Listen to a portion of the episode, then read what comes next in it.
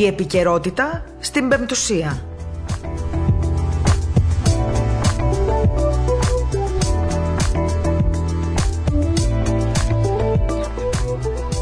Καλησπέρα σας αγαπητοί ακροατές, Παρασκευή 11 Δεκεμβρίου, 2 και 5 το μεσημέρι.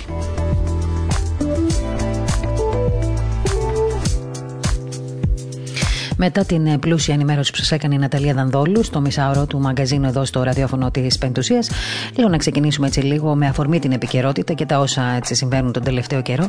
Να πούμε και εμείς αυτή την ώρα που μας ε, αναλογεί κάποια ίσως λίγο παραπάνω πράγματα σε σχέση πάντα με την επικαιρότητα, τα θέματα της ε, πανδημίας. Όχι να μετράμε νεκρούς βεβαίως, αλλά να πούμε λίγο το παρασκήνιο όλης αυτής της ιστορίας, τις νέες αποφάσεις που πήρε η κυβέρνηση σε σχέση με τα περιοριστικά μέτρα και κυρίως και με τις εκκλησίες, αλλά και να συνομιλήσουμε με τους ε, πάντα εκλεκτούς ε, καλεσμένους μας, που σήμερα είναι ο κύριος Παναγιώτης Τσαγκάρης, ε, δόκτωρας Θεολογίας, Γενικός Γραμματέας τη Πανελλήνιας Ένωσης Θεολόγων. Εχθέ έτσι μας άρεσε πάρα πολύ μια επιστολή που ο ίδιος έστειλε, η ΠΕΘ έστειλε και αναφέρεται ουσιαστικά στο τι ζητούν οι μαθητές σε σχέση με τη θεία κοινωνία. Ήταν συγκινητική και νομίζω είναι μια φωνή που πρέπει να ακουστεί σε σχέση πάντα με το τι θα ήθελαν οι ψυχούλες αυτών των μαθητών. Θα φιλοξενήσουμε βεβαίως και τον ε, κύριο Οικονόμου, ο οποίος ε, είναι καθηγητής ε, θεολογίας, πρόεδρος και κοσμήτορα Θεολογικής Σχολής Θεσσαλονίκης, αλλά και πρόεδρος του τμήματος Θεολογίας του Πανεπιστημίου Λευκοσίας. Τι θα πούμε με τον κύριο Οικονόμου, πολλά και διάφορα σε σχέση πάντα με την Κύπρο. Η Κύπρος κλείνει τις εκκλησίες και εκείνη και κλεισμένων των θερών θα τελούνται οι ιερές ακολουθίες και έχουμε βεβαίως διαδοχικές αντιδράσεις από τους Μητροπολίτες με μια έτσι απόφαση από την πλευρά του Αρχιεπισκόπου ότι την επόμενη εβδομάδα θα γίνει μια σύνοδος για να αποφασίσουν προφανώς πώς θα κινηθούν από τη μία πλευρά, από την άλλη έτσι διάφορες επιμέρους ε, αποφάσεις από ενορίες και Μητροπόλει για το πώς θα κινηθούν, αλλά και με μια έτσι θα έλεγα πολύ έτσι, σοβαρή όπως πάντα και ε, to the point ε, επιστολή από την πλευρά του Πανηρωτάτου Μητροπολίτου Λεμεσού, κ. Θανασίου, η οποία αναφέρεται προς τους ιερείς του και δίνει έτσι δύο-τρει θα έλεγα πνευματικές οδηγίες, όμως μέσα σε αυτή την επιστολή βγάζει και ένα έτσι πολύ θα έλεγα πνευματικό περιεχόμενο, δυνατό, ιδιαίτερο, κάτι το οποίο δεν το βλέπουμε εύκολα και εμείς εδώ στην Ελλάδα. Με ορισμένες εξαιρέξεις για να μην παρεξηγούμε. Η Κύπρος εξάλλου έχει να αντιμετωπίσει πολλές καταστάσεις εδώ και χρόνια. Καταλαβαίνετε λοιπόν τι σημαίνει και ο εκκλησιασμός για αυτούς ε, σε αυτές τις εποχές και ιδιαίτερα όταν ε, οι Τουρκοκύπροι και οι Τούρκοι εκεί στα κατεχόμενα τις εκκλησίες μας έχουν μετατρέψει σε αχούρια όπως λέγαμε χθες ε, με την Δήμαρχο Τηλεφωνίκου. πάμε τώρα να τις κλείσουμε και όλες να πηγαίνει ο κόσμος να εκκλησιάζεται και εκεί είναι ένα πρόβλημα, ιδιαίτερο πρόβλημα όπως βεβαίως και στην Ελλάδα. Και όμως έχω και έναν έτσι πολύ αγαπητό καλεσμένο σήμερα, τον Σεβασμιότο του Μητροπολίτη Γέρον Ναϊρόμπι και Κένιας, ε, τον κύριο Μακάριο, τον οποίο θα τον βρούμε, αν θυμάμαι καλά, κοντά στη λίμνη Βικτόρια, στην κεντρική Κένια, ε, στη φυλή Νάντι, αν τη λέω καλά τώρα δεν τη θυμάμαι, ε, όπου εκεί βρίσκεται, σε μια φυλή που ιδιαίτερω έχει προβλήματα, αντιμετωπίζει την πείνα και την ανέχεια σε πολύ μεγάλο βαθμό. Και θέλω να σας πω πριν πάω παρακάτω και κάτι το οποίο με είχε συγκινήσει πάρα πολύ ε, με τον Σεβασμίο το αν θυμάστε καλά όσοι μας παρακολουθείτε εδώ στη δουλειά που κάνουμε στο πρακτορείο και στην Πεμπτουσία. Είχαμε ξανασυνομιλήσει πέρυσι, νομίζω, περίπου τέτοια εποχή, ίσως στην αρχή της πανδημίας, θα έλεγα καλύτερα, λίγο πριν το Πάσχα. Μας είχε συγκινήσει πάρα πολύ με όλα όσα μας είπε και εκείνος βέβαια και όλοι οι Ιεραπόστολοι πάντα μας συγκινούν, γιατί αυτοί οι άνθρωποι έχουν απαρνηθεί τον εαυτό τους και βρίσκονται εκεί χωρίς πλούτη, χωρίς ε, ε, αυτοκίνητα, χωρίς ε, ε, χρήματα, τίποτα με ένα ράσο. πραγματικά κάνουν το ιεραποστολικό τους έργο, ουσιαστικά φανταστικό ιεραποστολικό έργο που αν δεν του θυμηθούμε εμείς καμιά φορά είναι ξεχασμένοι από τους ανθρώπους, αλλά όχι σίγουρα από το Θεό. Ε, του είχα ζητήσει λοιπόν, επειδή ήξερα ότι σε πολύ μεγάλο βαθμό οι άνθρωποι οι οποίοι βοηθάω ο συγκεκριμένο σεβασμιότατος εκεί είναι άνθρωποι που αντιμετωπίζουν ε, προβλήματα πολύ μεγάλα σε σχέση με τα δικά μας. Και ποιο είναι, θα σας πω ένα παράδειγμα. Α πούμε, το πρόβλημά τους είναι ότι τους λείπει ένα μικρό σακί αλεύρι για να ζυμώσουν ψωμί να ταΐσουν τα παιδιά τους. Αυτό λοιπόν το πρόβλημα που για μας ε, μπορεί να το ακούσουμε και να γελάμε, για αυτούς είναι ουσιαστικό πρόβλημα, πρόβλημα καθημερινότητας. Το αντιμετωπίζουν. Ε, στέλνουν λοιπόν αυτοί οι άνθρωποι κατά διαστήματα και μηνύματα στο κινητό του Σεβασμιωτά του ε, Μητροπολίτου Ναϊρόμπι και Κεντρικής Κένιας του κ. Μακάριου. Ε, μικρά μηνύματα όταν έχουν τέτοιες ανάγκες και τον παρακαλούν να τους βοηθήσουν. Θα σας διαβάσω έτσι πριν πάμε παρακάτω ένα-δύο από αυτά μόνο που μου είχε προωθήσει το κινητό μου ο ίδιος ε, το Σεπτέμβριο, το, τα οποία τα έχω κρατήσει από τότε και θα τα θέσουμε και σήμερα. Ε, αναφορικά με αυτά δηλαδή θα πάμε και παρακάτω. Λέει λοιπόν ένα μήνυμα στις 26 Σεπτεμβρίου στις 7 παρατέταρτο ώρα Ελλάδας απογεύματος μου το έστειλε εμένα, μου το προώθησε. Ε, μία ώρα πριν είναι εκεί στην Κένια. 6 το απόγευμα λοιπόν στέλνει ένας ε, άνθρωπος εκεί, ένας Αφρικανός, ένα μήνυμα στον σεβασμό του και του λέει ε, Good evening, ε, καλησπέρα. Στα αγγλικά βέβαια το γράφει, θα σου το πω εγώ στα ελληνικά. Ε, καλησπέρα, σεβασμιότατε. Είναι ο Μωησής Βιντόλο, έτσι λέγεται ο κύριο, ο κύριος που του στείλε το μήνυμα.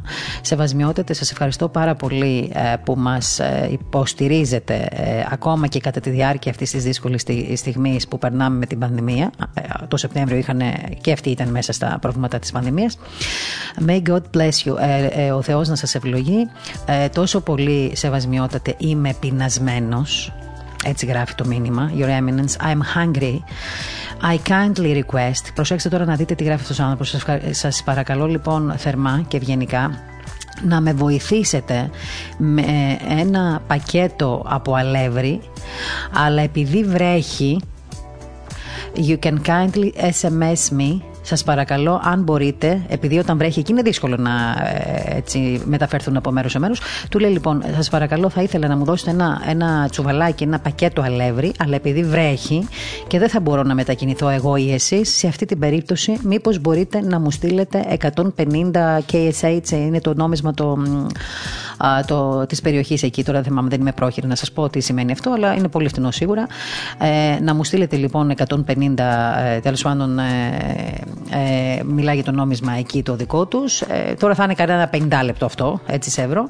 Through Simon, ε, με τον Σίμον, ο οποίος ε, θα το αγοράσει αυτό για μένα από το μαγαζί και θα μας το στείλει στο σπίτι μας. Αυτό θα το εκτιμήσω βαθύτερα. Έτσι γράφει λοιπόν ο.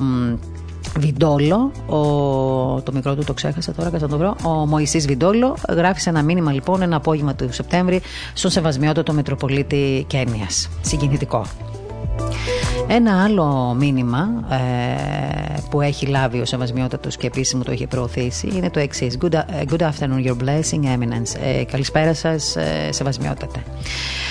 Kindly please, my family is starving of hunger. Please help me. Only 2,000 shillings to buy food, please. Good day. Λοιπόν, καλό απόγευμα σεβασμιότατε. Ευγενικά σας παρακαλώ. Η οικογένειά μου, starving of hunger, ξέρετε τι σημαίνει, πεθαίνει στην πείνα, γράφει ουσιαστικά. Σας παρακαλώ, βοηθήστε με μόνο με 2.000 shillings, αυτό που πρέπει να είναι το νόμισμα, να αγοράσω φαγητό, σας παρακαλώ. Καλή σας μέρα. Δεν θέλω να διαβάσω περισσότερα μήνυματα γιατί είναι αρκετά αυτά. Έτσι, λίγο δύο διάλεξα στα γρήγορα να σας τα πω για να καταλάβετε ότι αυτοί οι άνθρωποι εκεί, οι ραπόστολοι μας, ε, παλεύουν όλο το 24ωρο με πολλά δεν έχουν τη δυνατότητα να κλειστούν ε, στα γραφεία τους, στις Μητροπόλεις τους, στα ενοριακά τους γραφεία, στις εκκλησίες τους, να βάλουν τη μάσκα τους και να προστατεύσουν τον εαυτό τους από τον κορονοϊό. Δεν την έχουν αυτή την πολυτέλεια. Αντιθέτως, ρίχνουν τον εαυτό τους στη μάχη με τη βοήθεια πάντα του Θεού και την προσευχή του σίγουρα που θα είναι δυνατή θα έλεγα και ασκητικά και ταπεινά βρίσκονται ανάμεσα σε αυτούς τους ανθρώπους που είναι πεινασμένοι γιατί και αυτοί οι άνθρωποι στην Αφρική άνθρωποι του Θεού είναι.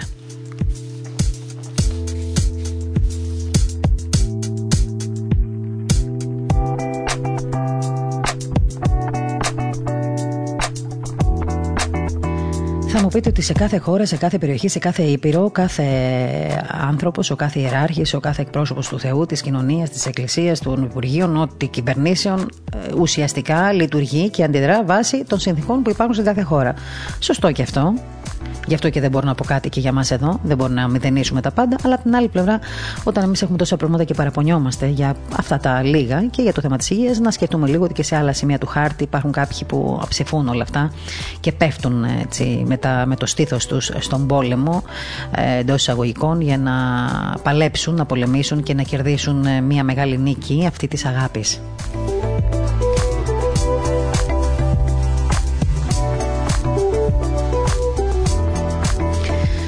Λοιπόν, ε, πριν πάμε στον ε, κύριο Τσαγκάρη, τον οποίο θα ακούσουμε από την πλευρά των θεολόγων που σας είπα, να σας πω ότι σήμερα είναι η μνήμη του Οσίου Δανιήλ του Στυλίτου.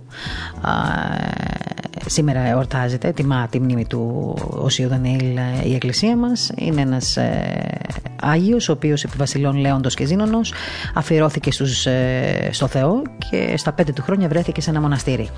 Και εκεί κάποτε σε ένα ταξίδι συνάντησε τον Σιμεών το Στυλίτη, πήρε την ευλογία του και αργότερα τη συμβουλή του βεβαίως να γίνει στυλίτης, να εγκατασταθεί δηλαδή σε ένα στήλο και εκεί πάνω να αγωνιστεί με εγκράτεια, προσευχή, ταπείνωση για την εξάλληψη των παθών και την απόκτηση περισσότερων αρετών. Ε, για το δύο του δεν θα πω εγώ πολλά. Να προσπαθήσετε, σας παρακαλώ, να μπαίνετε στο συναξαριστή και να διαβάζετε για αυτούς τους Αγίους. Θα πάρετε πολύ μεγάλη δύναμη, πιστέψτε με.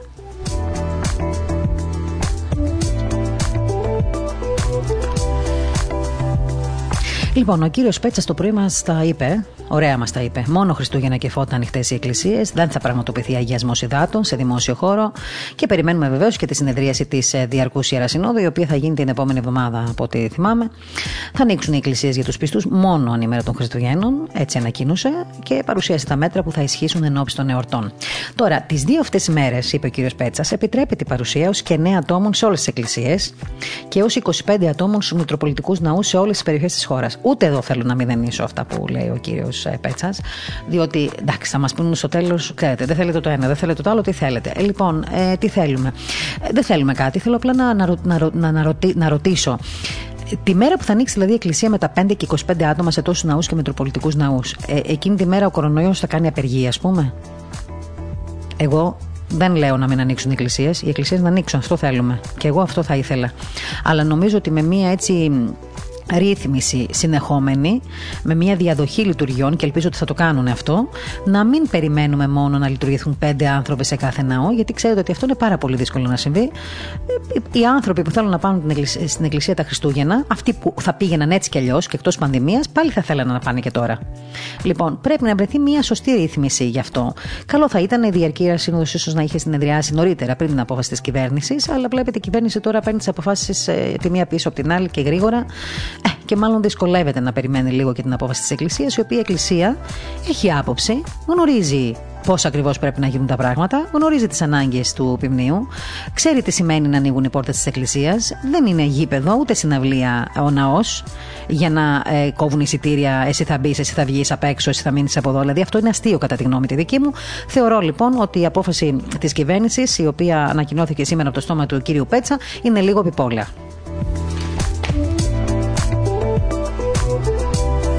Ήταν λέει συμφωνημένο. Ήταν, λέει, συμφωνημένο. OK, okay, ήταν συμφωνημένο. Ε, ήταν ενημερωμένος ο, ο Αρχιεπίσκοπος προφανώς από τον κύριο Πρωθυπουργό ότι θα, γίν, θα συνέβαινε αυτό. Ε, το καταλαβαίνω. Δεν θέλω να μπω στην επικοινωνία και συνεννόηση ανάμεσα στον Πρωθυπουργό εγώ και στον Αρχιεπίσκοπο. Ε, Πώς θα μπορούσα να το κάνω άλλωστε, αλλά δημοκρατία έχουμε. Εκφέρω και εγώ την άποψή μου και γνωρίζω τις ανάγκες των ανθρώπων, ε, ειδικά τις μέρες αυτές του 12 ημέρου, γιατί η, δεν είναι μόνο ο εορτασμός των Χριστουγέννων, η ώρα δηλαδή που θα γίνει, θα τελεστεί η ακολουθία αυτή των Χριστουγέννων Χριστουγέννων είναι και η προετοιμασία. Ε, δεν είναι απλά τα πράγματα. Δεν είναι γιορτή, μια, ε, ένα πάρτι η μέρα της της ε, ε, Θείας Λειτουργίας. Δεν είναι ένα πάρτι που απλά θα ανοίξουμε τις πόρτες, θα μπουν συγκεκριμένοι μέσα και μέχρι εκεί. Λοιπόν, αυτά νομίζω θα μπορούσαν να λυθούν αν επιτέλους η Εκκλησία ε, έκανε μια επιτροπή με επιστήμονες, ε, σοβαρούς ανθρώπους που να έχουν μέσα τους Θεό, που να μπορούν να επικοινωνήσουν πραγματικά με την Εκκλησία ουσιαστικά και να κατανοούν τι σημαίνουν, τι σημαίνει για, την, για, τον, για τον λαό, τον πιστό λαό, ε, το 12ήμερο, ημέρα των Χριστουγέννων, των φώτων, ε, όλες αυτές οι οι εορτές ε, με τις οποίες τιμούμε την Εκκλησία μας. Όμως, αν αυτή η επιτροπή θα μπορούσε να υπάρχει αυτή τη στιγμή, τα πράγματα θα ήταν λίγο διαφορετικά. Λοιπόν, δεν μπορούμε για άλλη μια φορά, αυτό θα πω και θα τελειώσω, δεν μπορούμε να ε, ε, βάζουμε στο ίδιο σακί το κομμωτήριο, το λιανεμπόριο, το, την, την καφετέρια, τα μαγαζιά με την Εκκλησία. Δεν μπορούμε. Επιτέλους, ας το καταλάβουμε αυτό το πράγμα.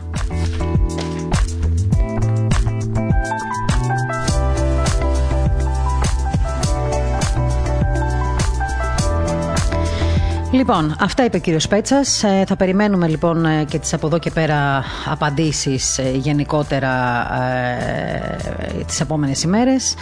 Ε, να σκεφτούμε μόνο λιγάκι εκεί στην κυβέρνηση και στο, στα αρμόδια υπουργεία και στην ομάδα που παίρνει αυτές τις αποφάσεις ότι δεν πρέπει να ρωτάμε μόνο τους λοιμοξιολόγους, πρέπει να ρωτάμε λίγο και ε, την Εκκλησία. Οι αποφάσεις που παίρνονται για, τις, για την Εκκλησία είναι πολύ σημαντικές και γράφονται στην ιστορία αυτή τη στιγμή. Από κάπου θα πρέπει να ξεκινήσουμε. Ξεκινήσουμε επιτέλους. Διότι και τα Χριστούγεννα είναι γιορτή, και η Πρωτοχρονιά είναι γιορτή, και οι ναοί πρέπει να είναι ανοιχτοί.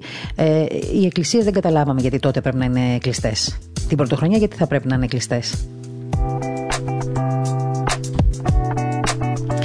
Λοιπόν, πριν πάμε στον κύριο Τσαγκάρη, θα ήθελα πρώτα να πάμε στην Κύπρο και να συναντήσουμε τον ε, καθηγητή, ε, τον κύριο Χρήστο Οικονόμου, ο οποίος είναι πρόεδρος του Τμήματος Θεολογίας του Πανεπιστημίου Λευκοσίας και τέος πρόεδρος και κοσμήτορα Θεολογικής Σχολής Θεσσαλονίκης. Και γιατί θα πάμε στην Κύπρο, γιατί από χτε ξέρετε πολύ καλά ότι υπήρχαν αυτές οι αποφάσεις ότι ε, από την ε, Κυπριακή κυβέρνηση ότι οι λειτουργίες, οι ιερές ακολουθίες θα τελούνται και κλεισμένων των θυρών.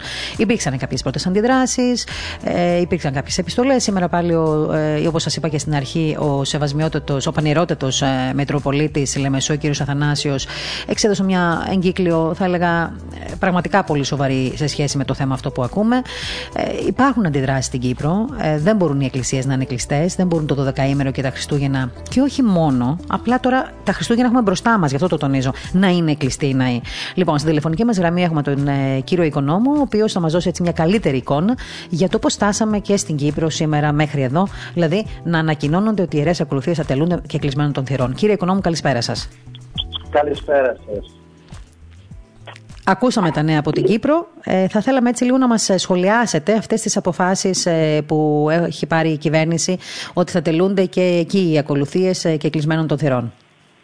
Πολύ ευχαρίστως άκουσα και τα σχόλια σας κυρία Γιαχνάκη και είναι πολύ επιτυχημένα και συμφωνώ απόλυτα μαζί σας ότι όταν έχουμε θέματα εκκλησιαστικά και τα οποία έχουν μια ειδική βαρύτητα δεν αρκεί μόνο η, η γνωμάτευση των ε, ειδικών ε, λοιμοξιολόγων αλλά σίγουρα θα πρέπει να λαμβάνεται και να ε, μετριέται το σύνολο ε, η ποιότητα των πραγμάτων και του αντικειμένου για το οποίο Και ασφαλώς πολλές φορές εγώ ως καθηγητής Πανεπιστημίου της Θεολογίας με 42 χρόνια εμπειρίας μένω κατάπληκτος με πόση απλότητα και με πόση ανευθυνότητα μερικές φορές μιλάω για την Κύπρο τώρα ναι, ναι. τους λοιμοξιολόγους τους οποίους βλέπω είναι όπου αποφαίνονται με τέτοιον ε, δογματισμό και με τέτοιον τρόπο ε,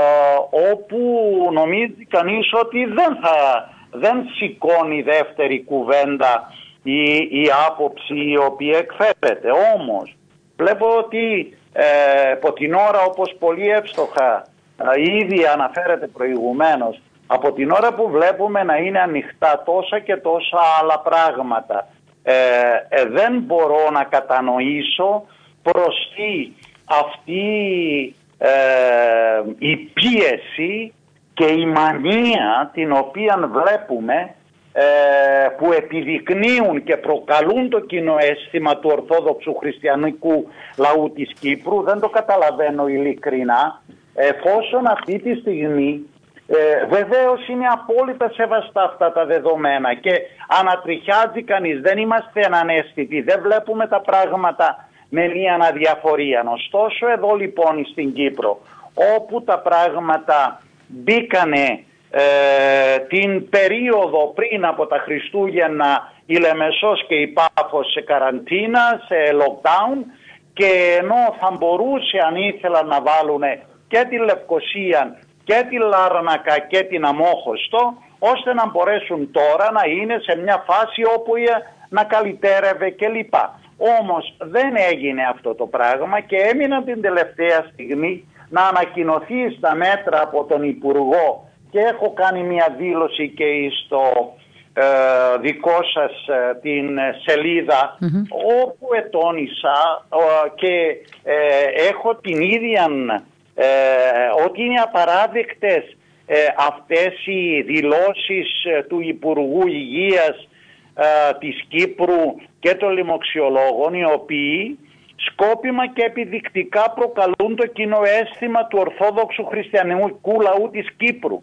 Λοιπόν, όταν εμείς εδώ έχουμε απέναντι τους Τούρκους, όταν εμείς εδώ έχουμε ανοιχτά όλα τα τζαμιά της Κύπρου, όταν εδώ πέρα έχουμε προβλήματα τα οποία είναι μεγάλης υψής της εθνικής αξίας και όταν εδώ πέρα έχουμε την ανάγκη αυτός ο λαός, ο καταπονεμένος, να του στερήσαμε ήδη το Πάσχα να στερηθεί τώρα και τα Χριστούγεννα πάει πάρα πολύ μακριά αυτό το πράγμα. Βέβαια, για να πω δύο λόγια με τα ε, δεδομένα που έχουμε στην Κύπρο, είναι αλήθεια ότι ο πρώτος ο οποίος αντέδρασε ε, σε αυτή την κατάσταση είναι ο Μητροπολίτης Μόρφου προς τιμή του.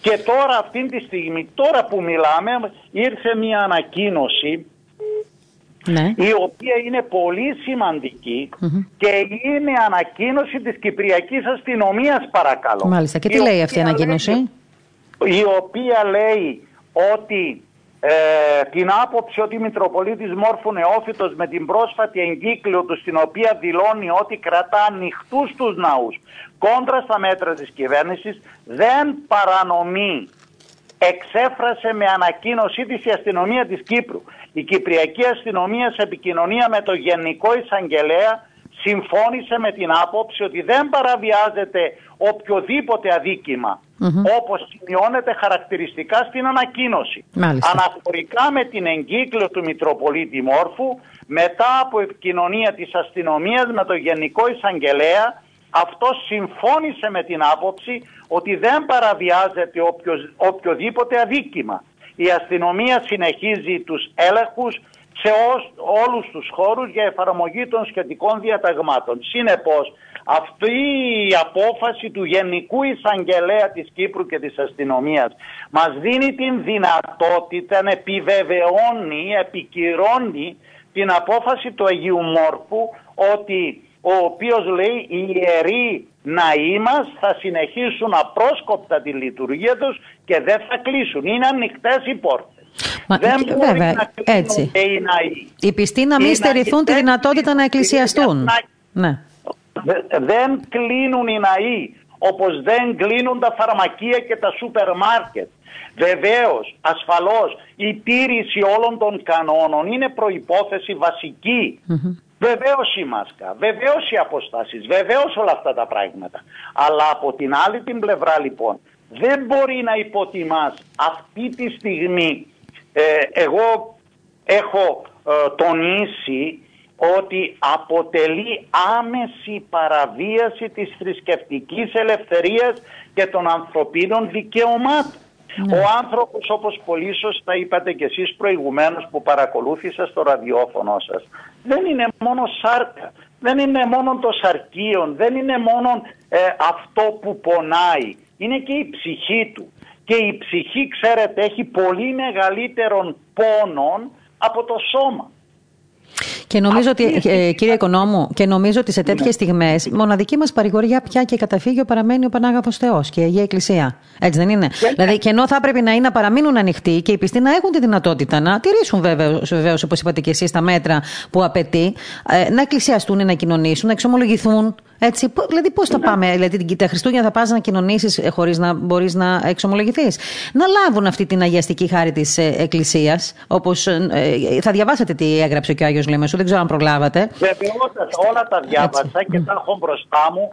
Είναι εξαιρετική και η παρέμβαση του Αγίου Λεμεσού, ο οποίος έχει υποστεί τη δοκιμασία του lockdown ένα Οι ιερείς και ο, ο Άγιος Λεμεσού έχουν υποστεί αυτή τη δοκιμασία, όπως και ο Άγιος ε, Πάφου, ε, και ο οποίος και εκείνος διαμαρτυρήθηκε εντονότατα και βλέπω την ανακοίνωσή του ε, ότι δεν είναι δυνατόν να μείνουν κλειστοί οι ναοί. Βεβαίως και αυτό το τονίζω.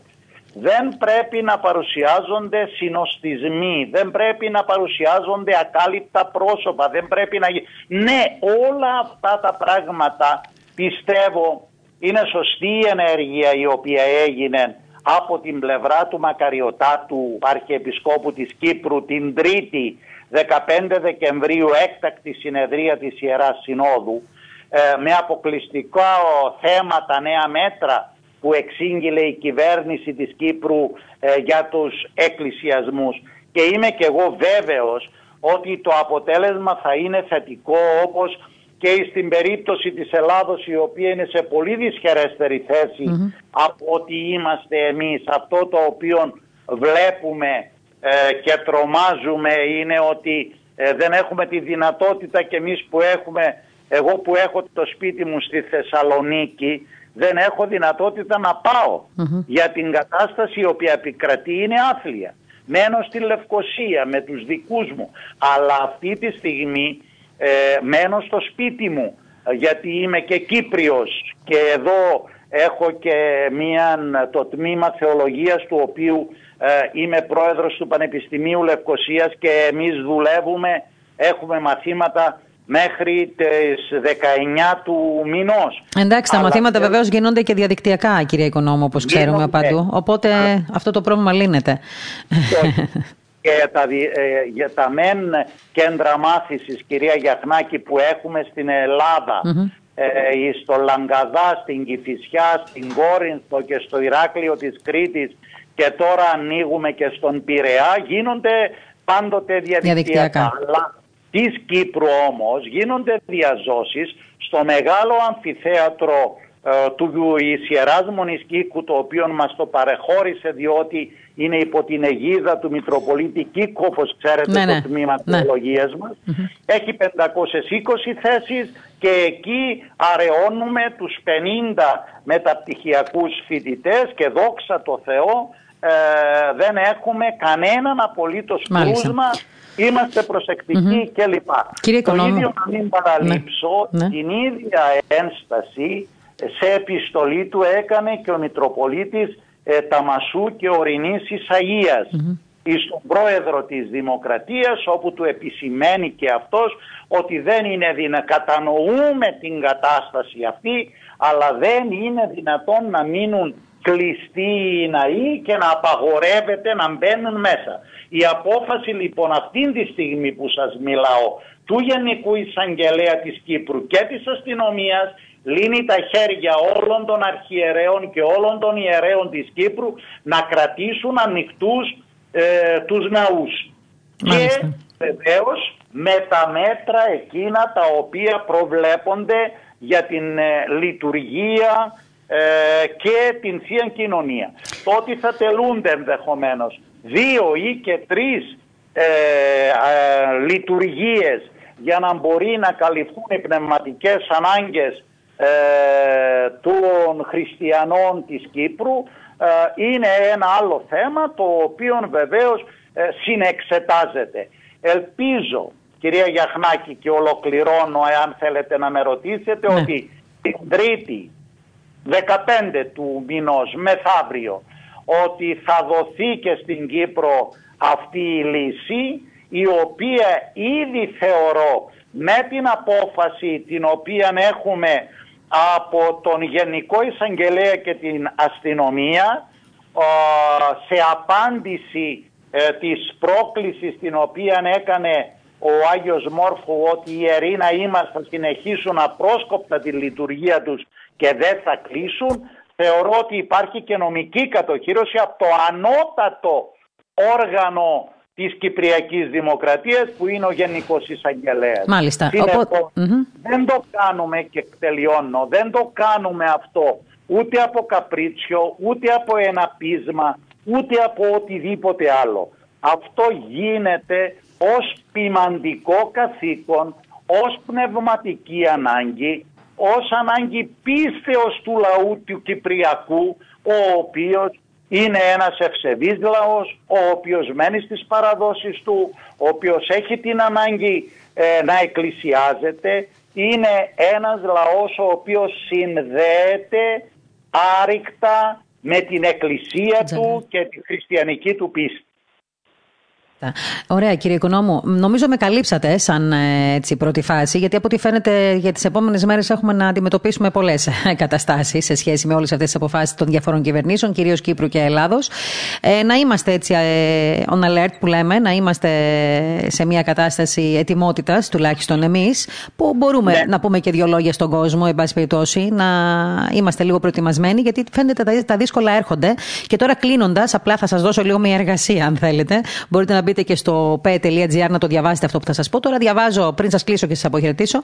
Εδώ εκπρόσωπος του Μέρα 25, γι' αυτό σας λέω ότι ο καθένας ανοίγει το στόμα του και λέει ότι του ήρθε στο κεφάλι. Και συγχωρέστε με τώρα για, αυτή την, ε, ε, έτσι, για αυτόν τον εκνευρισμό, αλλά μερικές φορές δεν καταλαβαίνουν ορισμένοι άνθρωποι τι θέλουν να δείξουν. Λοιπόν, έχει βγει τώρα εκπρόσωπος τύπου ένας νεαρούλης ε, του Μέρα 25, αν είναι και εκπρόσωπος τύπου και δεν γράφουν το όνομά του μέσα.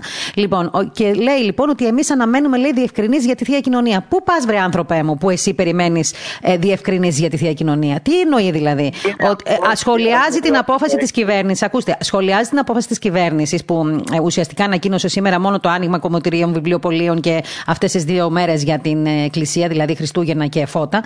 Και λέει, πέρα από αυτά, η κυβέρνηση ανοίγει και τις εκκλησίες για λειτουργία τα Χριστούγεννα και τα Φώτα. Με μικρό αριθμό πιστών βέβαια, αλλά με ασαφές το τι θα ισχύει στο ζήτημα της μετάληψης. Δηλαδή, ένας πιτσυρικά ο οποίος έβαλε ένα κοστούμάκι και είναι εκπρόσωπος του Μέρα 25, έτσι, βγαίνει λοιπόν τώρα και ζητάει εξηγήσεις για το τι θα κάνει η Εκκλησία ε, την, ε, με τη θεία κοινωνία. Αυτά δηλαδή είναι πράγματα τα οποία θα έπρεπε να παρεμβαίνει εισαγγελέα σε αυτές τις καταστάσεις, κατά τη γνώμη μου. Δεν μπορεί να βγαίνει ο καθένας και να κουνάει το χέρι του στην Εκκλησία και να μην, μην μιλάει κανείς. Επιτρέψτε μου ένα δευτερόλεπτο εν ειρήνη του κυρίου Δεϊθόβε να σας κάνω ένα σχόλιο σε αυτό το οποίο γνωρίζετε ότι έχω ήδη εγώ απαντήσει με εμπεριστατωμένη βιβλική μελέτη ε, όταν ετέθη το θέμα από τον κύριο Μόσχαλο και όταν ετέθη το θέμα από το Γενικό Γραμματέα του ΑΚΕΛ για το θέμα του της Εκκλησίας και για την προσφορά της Εκκλησίας και για τη Θεία Ευχαριστία.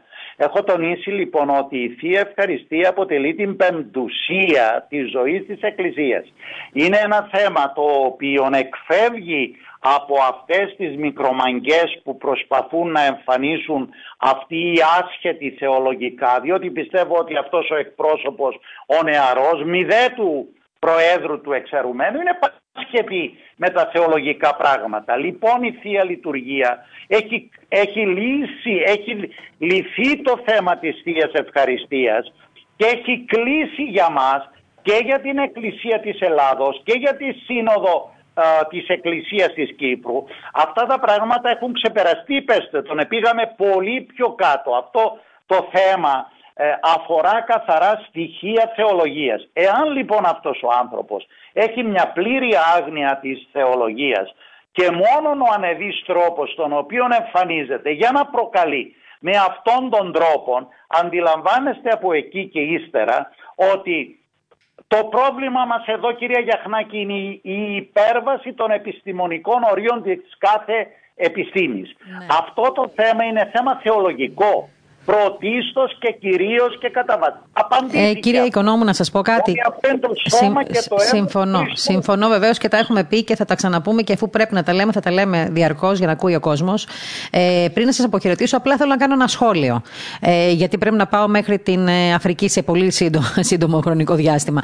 Ότι υπάρχουν πάρα πολλοί άνθρωποι δυστυχώς που χτίζουν καριέρες πάνω σε αυτές τις, ε, με συγχωρείτε που θα πω την έκφραση, τις ε, συγκεχημένες απόψεις που έχουν. Χτίζουν καριέρες αυτοί οι άνθρωποι αυτή τη στιγμή πάνω σε θέματα που δεν τα γνωρίζουν καν. Αυτό έχω να σας πω μόνο εγώ. Δηλαδή αυτό έχω καταλάβει τουλάχιστον. Το κομμάτι I don't care. Δεν με ενδιαφέρει. Εκείνο που με ενδιαφέρει εμένα είναι ότι αυτός ο οποίος μιλά ανοήτως και ανοήτως κρίνεται.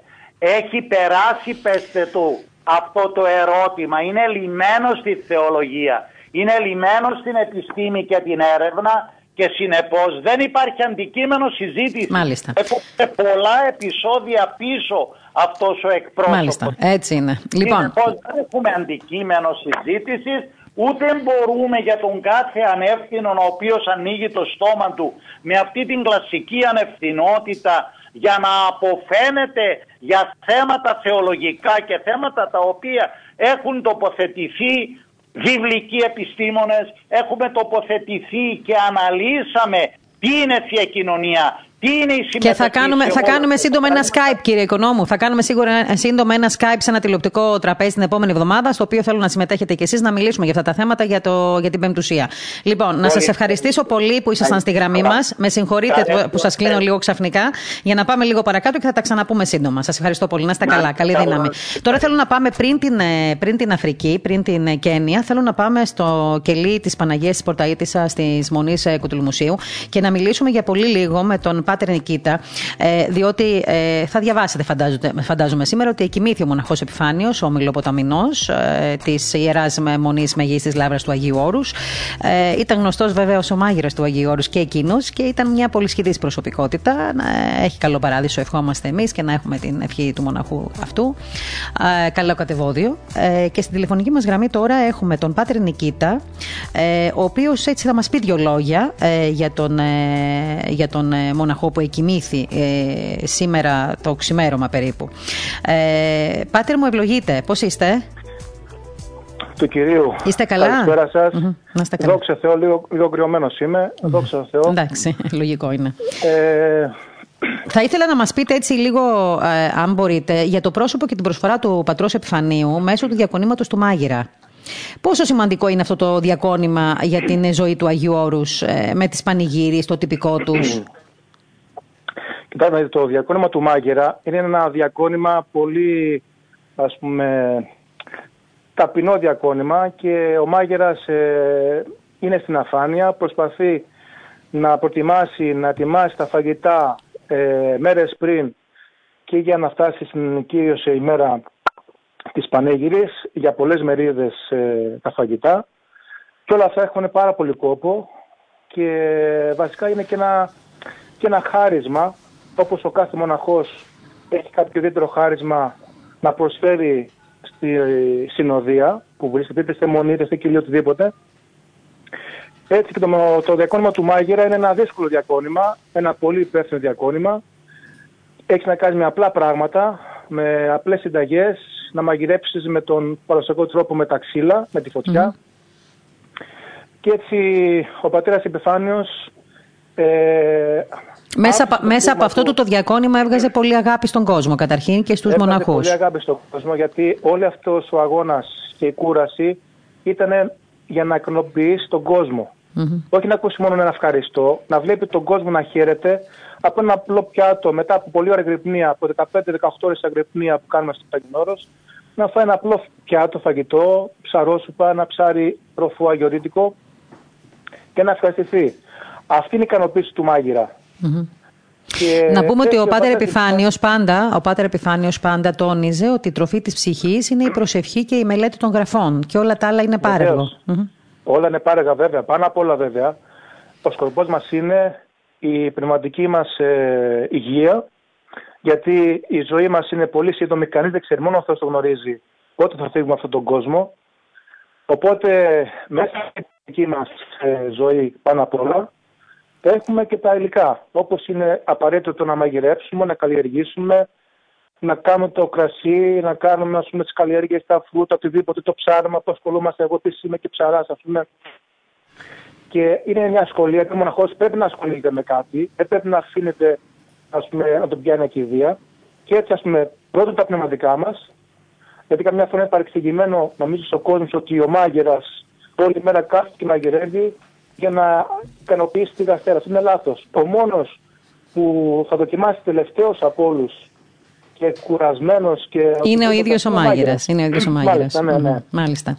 Ε, αυτά είναι αγάπη. Έτσι είναι. Αυτό, αυτό είναι το μήνυμα που θέλω εγώ έτσι να ακουστεί, πάτερ μου, αυτή τη στιγμή. Ε, ότι ουσιαστικά αυτό που είπαμε στην αρχή, ότι ένας μάγειρας ε, μέσα σε ένα μοναστήρι, ε, αυτό ουσιαστικά που ε, κάνει κατά τη διάρκεια της ε, προετοιμασίας του, του δείπνου, του γεύματος, είναι καταρχήν ότι προσεύχεται πολύ κατά τη διάρκεια όλης αυτής της προσπάθειας και δράσης και ό,τι κάνει το κάνει με πολύ αγάπη. Αυτό είναι το πιο σημαντικό από όλα.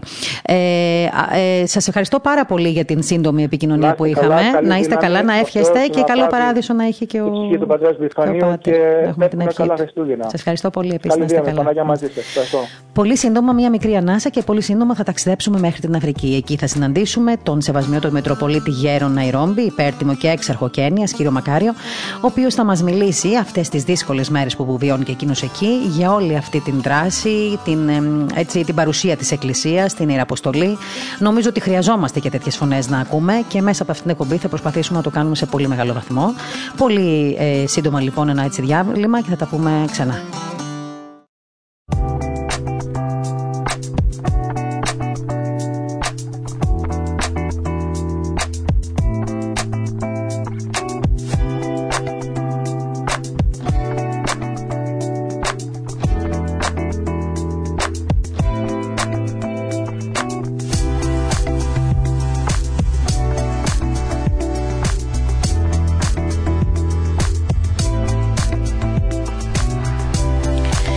Τώρα σε λίγο, πολύ λίγο, θα φτάσουμε στην, ε, έτσι, με, να επικοινωνήσουμε με τον με, σεβασμένο του Μετροπολίτη Νερόμπι, τον κύριο Μακάριο.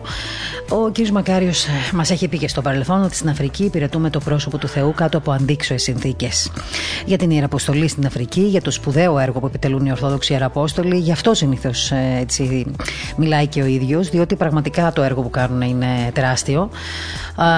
Όποιος επιθυμεί βεβαίως να στηρίξει το έργο των Μητροπόλων αυτών εκεί στην Αφρική, πάντα θα βρίσκει πληροφορίες ε, στο πρακτορείο Ορθοδοξίας, στο www.op.gr ε, και στην Πεμπτουσία. Πάντα θα έχουμε έτσι πληροφορίες και κυρίως και για τη Μητρόπολη Ναϊρόμπι που ε, κάνει πολύ μεγάλο έργο. Σας διάβασα στην αρχή κάποια μηνύματα των ανθρώπων αυτών, οι οποίοι ουσιαστικά διεκδικούν, ζητούν, ετούν, ε, ζητιανεύουν την αγάπη αυτών των ε, ε, ιεραποστόλων και πρέπει να είμαστε όλοι περήφανοι ε, και δεν το λέω έτσι μόνο συναισθηματικά, να είμαστε περήφανοι σαν άνθρωποι καταρχήν που υπάρχουν αυτοί οι ιεραπόστολοι εκεί στην Αφρική και μέσα σε δύσκολες και αντίξωες συνθήκες προσπαθούν να δώσουν αγάπη στους ανθρώπους αυτούς που πιστέψτε με δεν ξέρουν πολλά. Αυτά τα πλούτη που έχουμε εμείς εδώ και τα θεωρούμε λίγα, αυτοί εκεί δεν τα γνωρίζουν.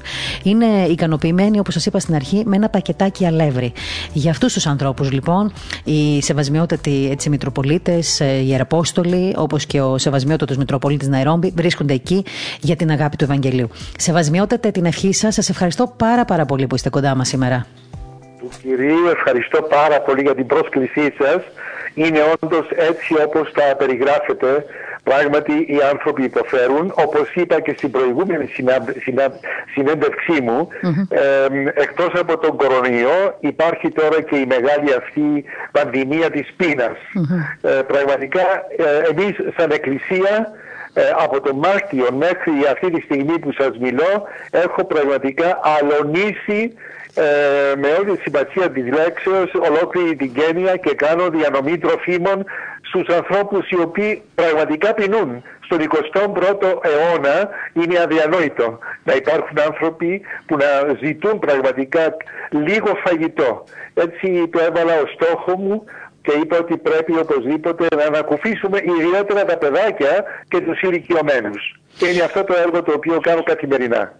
Εσύ, Σεβασμέτωτε, τώρα βρίσκεστε στην, ε, κάπου στην λίμνη Βικτόρια, εκεί στο κέντρο της Κένιας; Είμαστε ακριβώς στη Δυτική Κένια αυτή τη στιγμή που σας μιλώ και είχα αρκετές ε, ε εκδηλώσεις ε, σε διάφορους τόπους της περιοχής, στη Φιλίππο Νάντι κυρίως και στο Λούγια και Τέλος πάντων, βέβαια, δεν μπορούμε να ανακουφίσουμε όλο τον κόσμο. Κάνουμε ό,τι μπορούμε.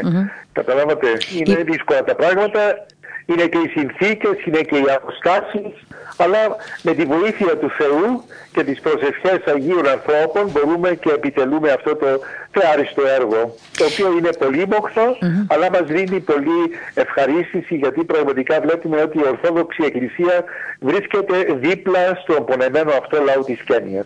Με την άδειά σας ε, νωρίτερα ε, διάβασα εδώ στους ακροατές μας κάποια μηνύματα που είχα και εγώ στο κινητό που μου είχατε προωθήσει που σας, ε, μηνύματα από απλούς ανθρώπους εκεί, κατοίκους της ε, περιοχής που επιμένετε που σας στέλνουν ακόμα και στο κινητό και ζητάνε έστω και ένα, ένα πιάτο φαΐ, ένα τσουβαλάκι ναι, ναι. μικρό αλεύρι. Ε, Ακριβώς και αυτοί οι άνθρωποι είναι νέοι άνθρωποι. Ε, καταλάβατε, είχαν κάποια εργασία, μπορούσαν και έβγαζαν τέλος πάντων τον, τον επιούσιο άρτο, αλλά τώρα με την πανδημία έχασαν και αυτή την εργασία που είχαν, γι' αυτό το λόγο ε, μου στέλνουν συνεχώς αυτά τα μηνύματα και έτσι ε, είμαι υποχρεωμένος να ανταποκριθώ. Και είμαι βέβαιος ότι υπάρχουν πολλοί που δεν γράφουν μηνύματα αλλά τους βρίσκουμε γιατί πραγματικά ε, από τα ταξίδια που κάνω βλέπω ότι υπάρχει όντως μεγάλη ανάγκη. Αυτοί οι άνθρωποι ζητούν λίγα πράγματα. Δεν είναι απαιτητικοί. Μην νομίζετε ότι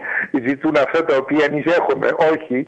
Έστω αυτό το λίγο που τους δίνουμε, αυτό που είπατε προηγουμένως το αλεύρι που τους δίνουμε, που είναι το εθνικό τους φαγητό κατά κάποιο τρόπο, ε, ικανοποιούνται με αυτό.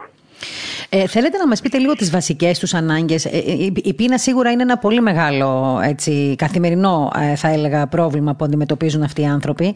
Για να μην μιλήσω βεβαίως για την ένδυση, να μην μιλήσω για τα παπούτσια που δεν έχουν, να μην μιλήσω για τα σπίτια που δεν έχουν, για το, τη δυσκολία να φτάσουν να πάρουν έτσι ένα κανατάκι νερό, όπως ξέρουμε ταξιδεύουν για πολλές ώρες. Ε, έτσι, οι βασικές ανάγκες που εσάς, ε, ε, που τους απασχολούν και εσά τις λένε και ζητάνε από εσά, ε, ποιες είναι; Είναι, ας πούμε, και θέματα εκπαίδευσης, είναι και θέματα ε, επιβίωσης καθημερινής πέρα από το φαγητό.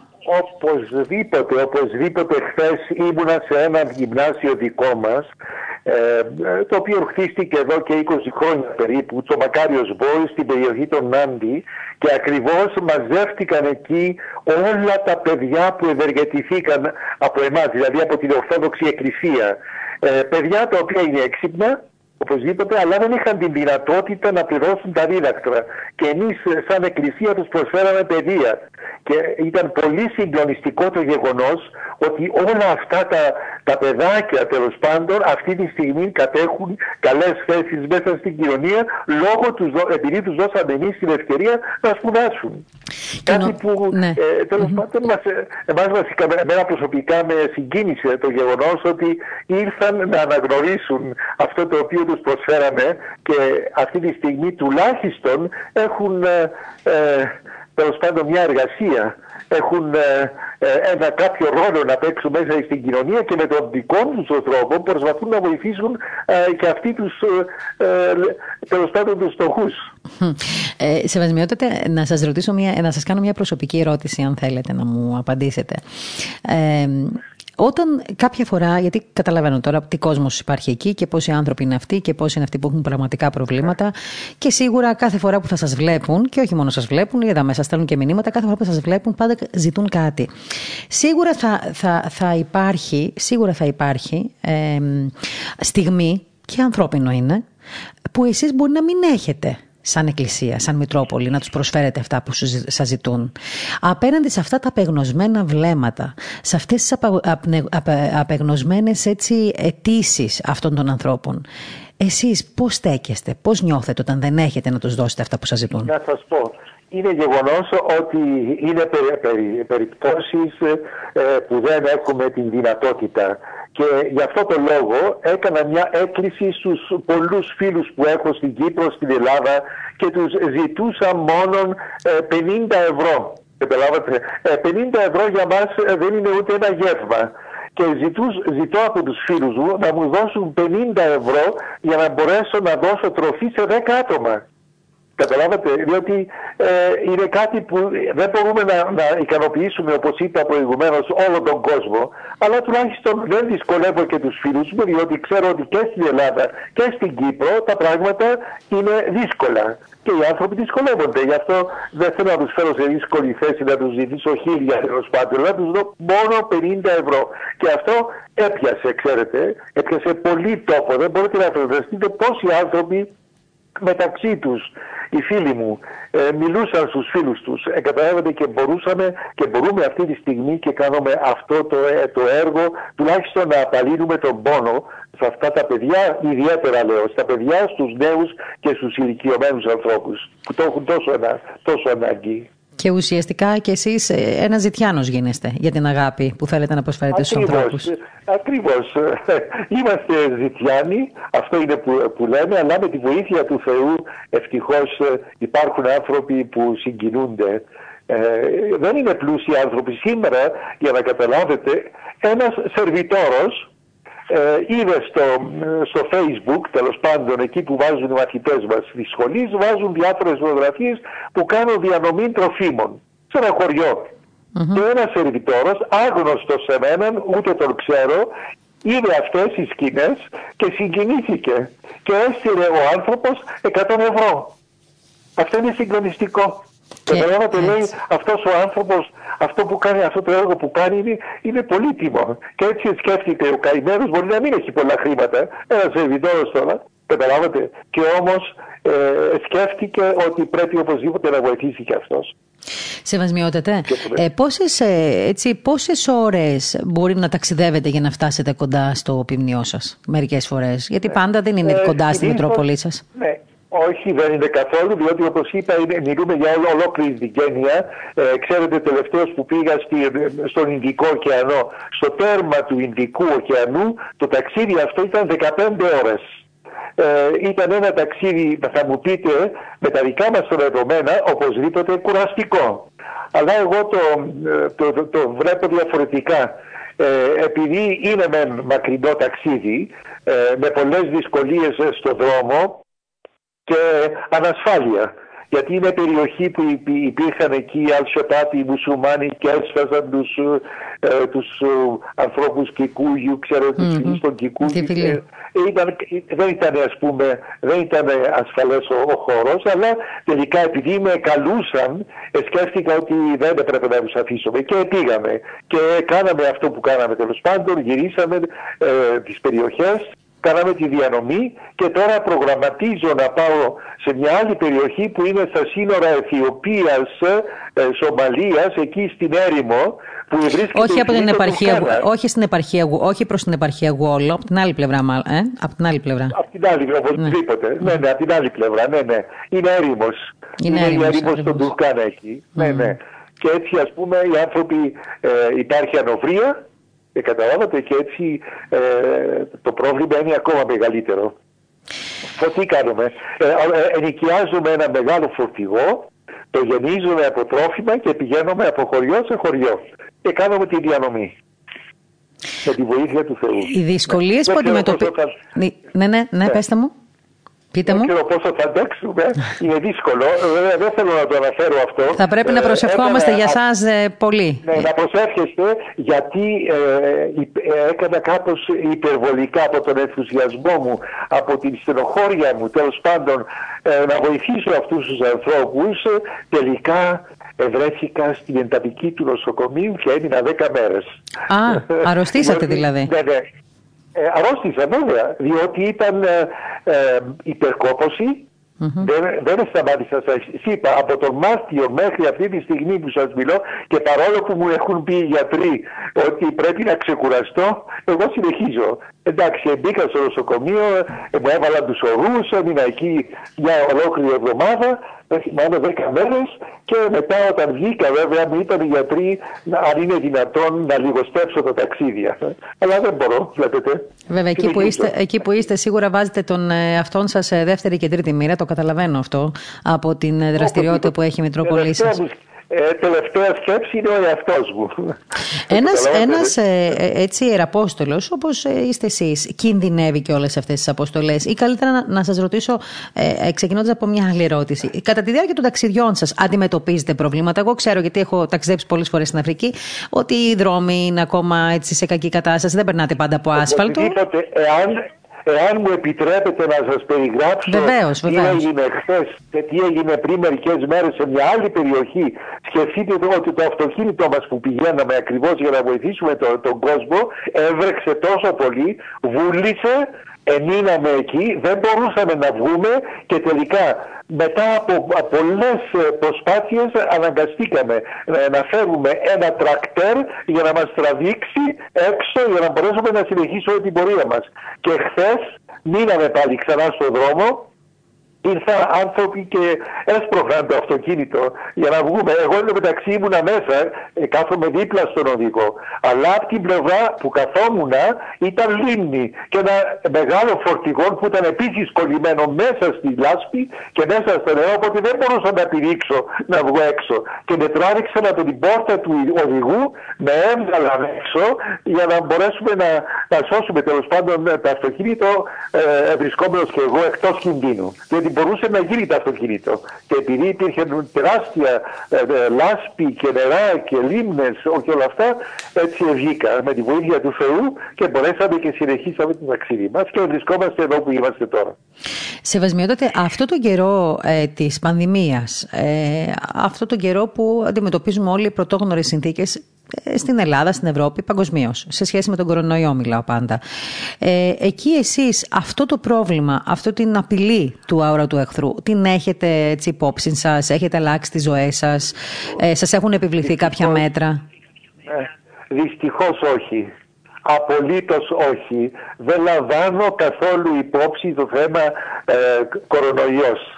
Δεν το έχω ακόμα συνειδητοποιήσει, δεν ξέρω, δεν θέλω να το πιστεψω γι' αυτό δεν λαμβάνω ούτε τα απαραίτητα μέτρα και ε, σας λέω ότι ε, έχουμε πολλές κηδείες, έχουμε πολλούς γάμους, έχουμε τέλος πάντων πολλά ταξίδια και θείες λειτουργίες που ο κόσμος βέβαια είναι πάρα Καταλάβατε, εγώ δεν λαμβάνω καμιά ε, τέλος πάντων ε, ούτε ιδέα, ούτε ιδέα καν δεν έχω σχηματίσει στο μυαλό μου για να προφυλάξω τον εαυτό μου από αυτή την πανδημία.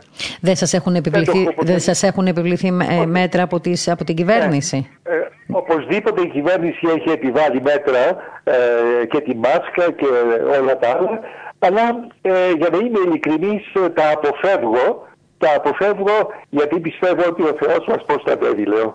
Καταλάβατε; Και έτσι συνεχίζω. Γι αυτό, και, γι' αυτό και κάνω όλες αυτές τις περιοδίες χωρίς διακοπή από τον μήνα Μάρτιο. Από τότε που έγινε, ας πούμε, που άρχισε τέλος πάντων η κατάσταση να χειροτερεύει εδώ στην Κένια και παγκόσμια. Και συνεχίζω ακόμα. Μάλιστα. Και ε, ε, ε τις ε, ιερές ακολουθίες τις θέλετε κανονικά, ε, με, με, με, με κόσμο; Οι ακολουθίες σας διαβεβαιώ ότι είναι οι, οι, οι εκκλησίες μας κατάμεσες από κόσμο, κοινωνάει όλος ο κόσμος έρχεται όλος ο κόσμος και δεν τηρούμε το θέμα για απόσταση, ξέρω εγώ, ο ένας από τον άλλο. Οι εκκλησίες είναι ε, και Τέλος πάντων, συνεχίζουμε κανονικά το έργο μας.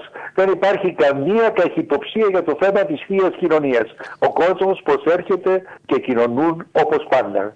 Δεν έχει νοσήσει κόσμος εκεί, σεβασμιότατε. Δεν έχετε δηλαδή έτσι φορείς, κρούσματα, ανθρώπους που πήγαν στα νοσοκομεία τον κορονοϊό. Πρέπει να έχει, ναι, πρέπει να έχει, πρέπει να έχει. Εντάξει, ανακοινώνει η κυβέρνηση βέβαια ε, σχεδόν καθημερινά, αλλά μην ξεχνάτε ότι η Κένια έχει 50 εκατομμύρια πληθυσμό. Ναι. λοιπόν, ε, έτσι, ε, τι να σας πω, εγώ δεν έχω, επειδή έχω κυκλοφορώ σε όλη την περιοχή, σε όλες τις επαρχίες της Κένιας, παντού, δεν έχω ακούσει ένα θάνατο από τον κορονοϊό. Δεν μου έχει πει κανείς ότι πέθανε ο τάδες από τον κορονοϊό, καταλάβατε; Και έτσι αυτό, εγώ δεν, δεν προσέχω, τέλος πάντων δεν έχω χρόνο να ασχοληθώ με τον εαυτό μου. Συνεχίζω κανονικά ε, την αποστολή μου όπως και πριν. Τώρα, συγγνώμη, θυμίστε μου πόσες ώρες είστε μακριά από, το, από την Μητρόπολη σας αυτή τη στιγμή; Ε, αυτή τη στιγμή εδώ που είμαι ε, και σας μιλώ είναι ακριβώς 7 ώρες. 7 ώρες. Ε, αλλά καλ, καλός δρόμος, είναι άσφαλτος, είναι καλός ο δρόμος εντάξει, αλλά μετά από εδώ βέβαια εμείς πηγαίνουμε στα εντότερα. Στα εντότερα δεν υπάρχει ο δρόμος, mm-hmm. καταλάβατε, γι' αυτό και επειδή βρέχει εδώ στην περιοχή ε, μέρα νύχτα, ε, γι' αυτό και δυσκολευόμαστε να κυκλοφορήσουμε άνετα και συναντούμε αυτές τις δυσκολίες. Αφού χθες φανταστείτε παρολίγο να μην φτάσουμε στον προορισμό μας, δεν είναι αδύνατο. Αλλά ευτυχώς στο τέλος Βοήθησε ο Θεός και το καταφέρατε. Έστω, έστω με καθυστέρηση. Ναι. Αυτό Αλλά δεν είπαμε, ναι. ξέρετε, δεν είπαμε να γυρίσουμε πίσω ή τι, τι να κάνουμε, γιατί συνεχίζουμε κλπ. Όχι, τους είπα εμείς θα συνεχίσουμε κανονικά. Έχουμε αυτή την αποστολή. Ε, εντάξει, αυτές τι στιγμές πάντα όταν πάει κανείς να κάνει το καλό, το ξέρουμε καλά ότι υπάρχουν πολλοί πειρασμοί, πόσο μάλλον στην Αφρική που τα πράγματα είναι ρευστά σε καθημερινή βάση και δεν ναι. ξέρετε ποτέ τι θα αντιμετωπίσετε στο δρόμο σας. Έχετε κινδυνεύσει εσείς προσωπικά, σεβασμιότατε; Δεν μιλάω μόνο για τις δυσκολίες ε. κατά τη διάρκεια του ταξιδιού, να χαλάσει το αυτοκίνητο που είναι πολύ συχνό φαινόμενο, να υπάρξουν απότομες βροχές κλπ. Βέβαια, οπωσδήποτε έχουμε κινδυνεύσει ε, και πολλοί και ιδιαίτερα αυτοί που με συνοδεύουν νομίζουν ε, ότι αυτή θα είναι η τελευταία φορά που κάνω αυτό το ταξίδι. Αλλά με βλέπουν ότι συνεχίζω παρόλο που ξέρω και παρόλο που χθες είχα την πληροφορία ότι οι δρόμοι δεν είναι καλοί, ότι μπορεί να συναντήσουμε δυσκολία στο ταξίδι αυτό, ε, επέμενα και πήγαμε. Εντάξει, δυσκολευτήκαμε, κινδυνεύσαμε, διότι όπως σας είπα, εκεί που καθόμουν εγώ, από τη μια πλευρά ήταν ένας φορτηγό τεράστιο κολλημένο μέσα στη λάσπη και στη λίμνη και έτσι δεν μπορούσα να πηδήξω να φύγω από την πόρτα τη δική μου, με τράβηξαν από την πόρτα του οδηγού για να με σώσουν. Και να μπορέσω έτσι. Mm-hmm. Υπάρχει, από ό,τι θυμάμαι και, τις και την προηγούμενη φορά, υπάρχει κάποιος έτσι λογαριασμός ε, ε, στο site της Μητρόπολης, στο διαδικτυακό, το, ε, στο, στο διαδίκτυο της Μητρόπολης ε, και στο σελίδα στο Facebook Facebook κλπ. Που μπορεί κάποιος να επικοινωνήσει μαζί σας και να έτσι βοηθήσει το, έργο σας. Βέβαια τώρα επειδή, ναι, επειδή τα ποσά τέλος πάντων είναι λίγα που ζητούμε, δεν ζητούμε. Τέλος πάντων, ο πιο εύκολος τρόπος είναι με το ε, Western Union και το MoneyGram. Ναι. Που έρχονται τα χρήματα αμέσως, ξέρετε. Ε, δηλαδή, όχι κατάθεση σε τράπεζα; Όχι κατάθεση σε τράπεζα; Όχι, δεν ναι. Προτιμούν πιο πολύ να τα στέλνουν μέσω του Western Union και υπάρχουν βέβαια οι λογαριασμοί στην τράπεζα, όντως. Είναι εκεί. Ε, αλλά ο κόσμος θέλει προτιμά το Western Union διότι έρχονται αμέσως τα χρήματα. Εμείς θα, εμείς θα, αναρτήσουμε, θα αναρτήσουμε στο Διεθνές Παρακτορείο Ορθοδοξίας, στο site μας και στην Πεμπτουσία, ε, τον τρόπο με τον οποίο μπορούν να βοηθήσουν οι άνθρωποι που μας ακούν αυτή τη στιγμή, ούτως ή άλλως. Ε, και ναι. θα δώσουμε και τα email σας. Ε, Όποιος θέλει να βοηθήσει πραγματικά στο έργο σας να το κάνει. Ναι, βεβαίως θα μας βοηθήσει. Εμείς θα συνεχίσουμε όσο ο Θεός μας το επιτρέπει. Τώρα πόσα, πόσα χρόνια σε βασμιότητα βρίσκεστε εκεί, εκεί, πόσα χρόνια έχω βρίσκεστε; Συμπληρώσει, έχω συμπληρώσει 40 χρόνια. 40 Δόξα τω Θεώ, 40 χρόνια και λέω, έλεγα χθες στη συγκέντρωση αυτή των ε, ε, παιδιών εκεί στο σχολείο που πήγα, ε, τους λέω ότι με βλέπετε ε, και νομίζετε ότι είμαι νέος, ε, τους λέω. Αλλά πρέπει να ξέρετε ότι αισθάνομαι ε, παρόλο που είμαι κάποιας ηλικίας, αισθάνομαι και δουλεύω σαν να είμαι 20 ή 30 ετών. Και έτσι μπορώ και κάνω το έργο μου ε, Η χάρη του Θεού είναι αυτή που βοηθάει πάντα σε βασμιότητα. Το ξέρετε καλύτερα εσείς από εμά. Ναι. Αυτό.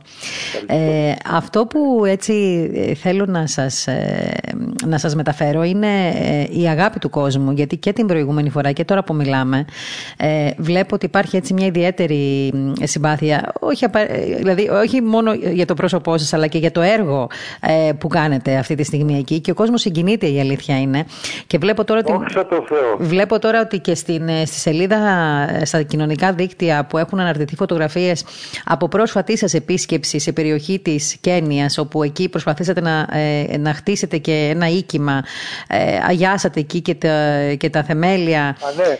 Ε, βέβαια, πήγατε... βέβαια, το η βιβλιοθήκη, ναι, ναι, ναι, mm, μάλιστα. Βλέπω ότι το έργο αυτό δεν μένει απαρατηρητό και αυτό είναι το πιο σημαντικό από όλα. Και εμείς, ξέρετε, από εσάς μαθαίνουμε και από εσάς παραδειγματιζόμαστε, γιατί ξέρουμε ότι αυτές οι περιοχές ε, εκεί δεν είναι εύκολες. Δεν είναι ότι βρισκόμαστε στην καθόλου, Αθήνα. Δεν είναι καθόλου, αλλά με τη βοήθεια του Θεού ε, και τις ευχές Αγίων ανθρώπων το τονίζω αυτό, γιατί έτυχε στη ζωή μου να έχω ε, γνωρίσει Αγίους ανθρώπους που σήμερα είναι στο αγιολόγιο της Εκκλησίας μας. Είμαι βέβαιος ότι αυτοί προσεύχονται και ότι μας ακολουθούν βήμα προς βήμα όπου πήγαν. Δηλαδή ανθρωπίνως ήταν αδύνατο να γίνει αυτό το οποίο γίνεται τώρα.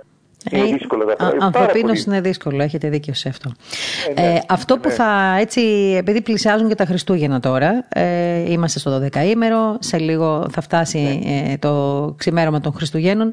Όλοι οι άνθρωποι βρισκόμαστε σε δυσκολίες. Άλλοι είναι, έχουν αντιμετωπίσουν την πείνα, άλλοι τη μοναξιά, άλλοι την ανέχεια, την οικονομική έτσι, δυσκολία. Πάντως οι άνθρωποι, δόξα τω Θεώ, γεμάτοι προβλήματα είμαστε. Εσείς λοιπόν εκεί, από το, από το κέντρο της Αφρικής, από την Κένια, από τον τόπο αυτόν που υπηρετείτε και διακονείτε και επιμένετε. Ποιο είναι το μήνυμα που θα στέλνετε σε αυτούς τους ανθρώπους που σας λοιπόν, ακούν αυτή τη στιγμή από εδώ; Επειδή, επειδή πολλοί με επικοινωνούν μαζί μου και με ρωτούν ε, πού θα κάνω τα Χριστούγεννά μου, ε, καταλάβατε, ε, λοιπόν, τα Χριστούγεννά μου τα κάνω πάντα με τα παιδάκια της Παραγκούπολης εδώ που βρισκόμαστε. Θα μαζευτούν την ημέρα των Χριστουγέννων χίλια παιδάκια, καταλαβαίνετε τώρα, χίλια παιδάκια που θα τους προσφέρουμε εμείς φαγητό.